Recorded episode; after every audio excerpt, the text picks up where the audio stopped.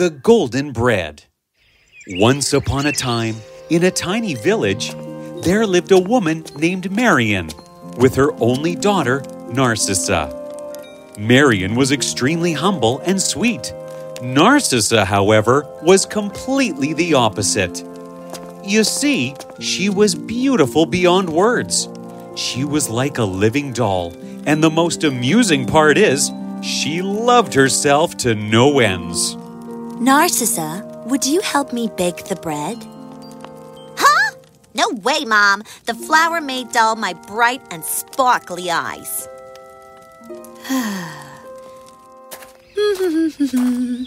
Narcissa, would you help me plant these seeds?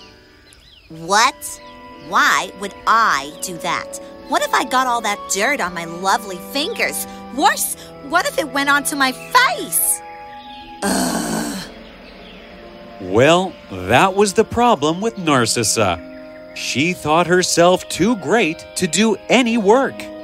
Many suitors came to ask for Narcissa's hand in marriage since her beauty was known far and wide. But she rejected them all very rudely. Why did you send those men away yesterday? They seemed nice.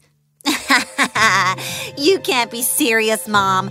One of them had such small eyes, almost like a bird's, and the other had a huge nose. I wouldn't want to be near him when he sneezed. Ew! Oh, and the last. Stop! No! I don't want to hear any more. All I could see was that those men were really nice. My dear, you must know that beauty isn't everything. Mother, you have to realize I deserve someone like a prince or a knight. Oh, dear. One night, when she was sleeping, her mother sat at her side, watching her. My dear child, you are so beautiful and lovely, but you do not care about anything other than your beauty. At that moment, Narcissa started to laugh in her sleep. Her mother was extremely surprised. How nice! She must be having a really funny dream. The next morning, when Narcissa woke up, she was all smiles and giggles.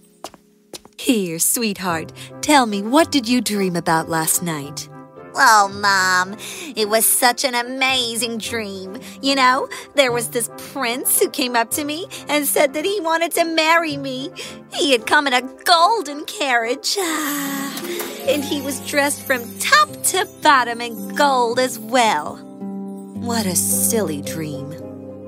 And you know the best part of it was? When I was in my wedding dress, which was of gold too, of course, everyone was staring at only me. Narcissa, there is nothing amazing about that dream. It was a very egotistical dream. Ugh, Mom, you don't know what you're saying. That dream has made me realize that I need food much grander than the type I eat here at home. Bread made of gold. Just think of that. Poor Narcissa's mother was so worried about her daughter and how she would live her life. That day, two friends came to visit Narcissa's mother. They were Melly and Terry. The three of them had been friends for ages. But Terry and Ellie had a secret. Both of them were magical beings, something that Narcissa's mother knew nothing about. Terry, Melly, oh, it's so good to see you. It's been very long, hasn't it? So long. How have you been? I have been very good. I would have been better if only. If only what? if only my daughter Narcissa was a little more understanding. Marion told Melly and Terry all about Narcissa and how she was worried for her. She wants to eat bread made of gold. What do I do with her? Well, maybe if her dream comes true. Hmm? That would be wonderful, wouldn't it? Oh, well, no matter. I guess in time she will grow to learn. Let's talk about something else now. Later on, Melly and Terry waved goodbye to their old friend and went away, smiling to each other secretively. That night, both mother and daughter got ready for bed. Mother, I really hope my dream comes true, you know. Oh, Narcissa. The next day, as Narcissa and her mother were outside in their garden, a beautiful golden carriage came riding up to them. It was studded in gems and diamonds and looked extremely stunning. As it stopped, a handsome man came out of it and looked at Narcissa. She was completely taken aback at how handsome he was. Dream is actually coming true! Um, what? Hello. I have come here to ask for Narcissa's hand in marriage. But uh, how do you know her name? And who are you? I am Terence, the angel of good fortunes. Your daughter's name and beauty is known throughout the world. Here, I've brought you a gift. Oh my! I would love, love, love to marry you. What? B- but you hardly know him. You can't go with him. Oh, how silly! He's rich and handsome. What more could I want? Terence, I accept your proposal. And with that, she got into his carriage and, without even saying goodbye to her mother, rode off with the angel. As they were traveling, the carriage suddenly entered a magical portal. There it traveled through a stormy area. The carriage bumped around tremendously, and Narcissa was very scared. Oh dear. Oh no. What is this? Don't worry, my dear. All of this will soon be over. And just as he said this, the carriage went through another portal and reached the driveway of a huge and magnificent golden castle. Narcissa was amazed at all the beauty she saw. Wow.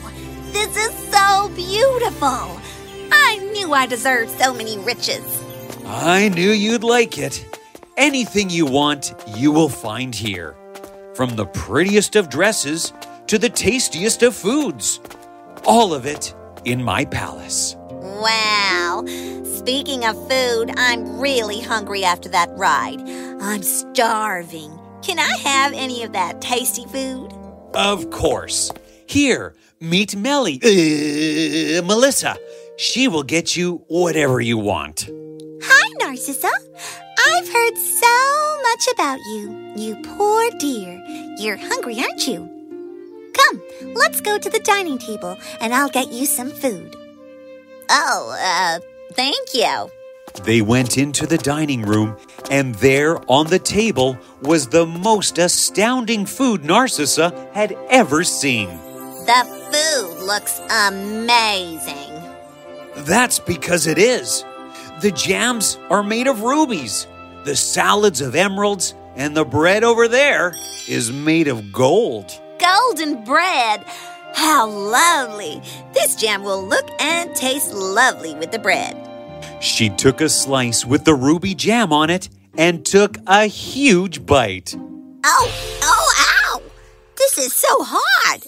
I can't eat this. Well, it is bread made of gold, and the finest too. But if you can't eat it, should I get you silver bread? Silver? Ugh. Why don't you eat something else? But I want normal bread. Bread which I can eat. Don't you have that? Nope. The wife to be of my sire shall only eat gold. You must only eat the best. Narcissa looked at all the food but was heartbroken, for everything there was inedible. She soon started to cry. Oh, let me go. I don't want this. But the food is really good. Here, try some golden potatoes. They're really good. And after you're married to me, You'll have to eat all of this. I thought you liked fancy things. Oh, no! I don't want to marry you. I want to go home to my mother. Let me go home. Melissa and Terence looked at each other and winked. Well, if that's really what you want, then I'll take you home. Terence took the crying and unhappy Narcissa home. In the carriage, she started to think deeply about the choices she had made. When she reached home, she ran to hug her mother, who was sitting in the house sad. Mom! Mom, I'm back! Narcissa? Oh, my sweet daughter. I thought I'd never see you again. Oh, Mom, I love you so much. And you were right. Looks and riches aren't everything. The gold bread was useless as I couldn't eat it. And the man, even though he was handsome, he didn't care for me at all.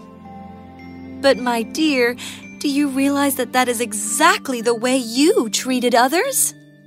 I know. I'm so sorry for the way I acted, Mom. Oh, now it's all right, since you've seen what your mistake was. Come, let's feed you something nice.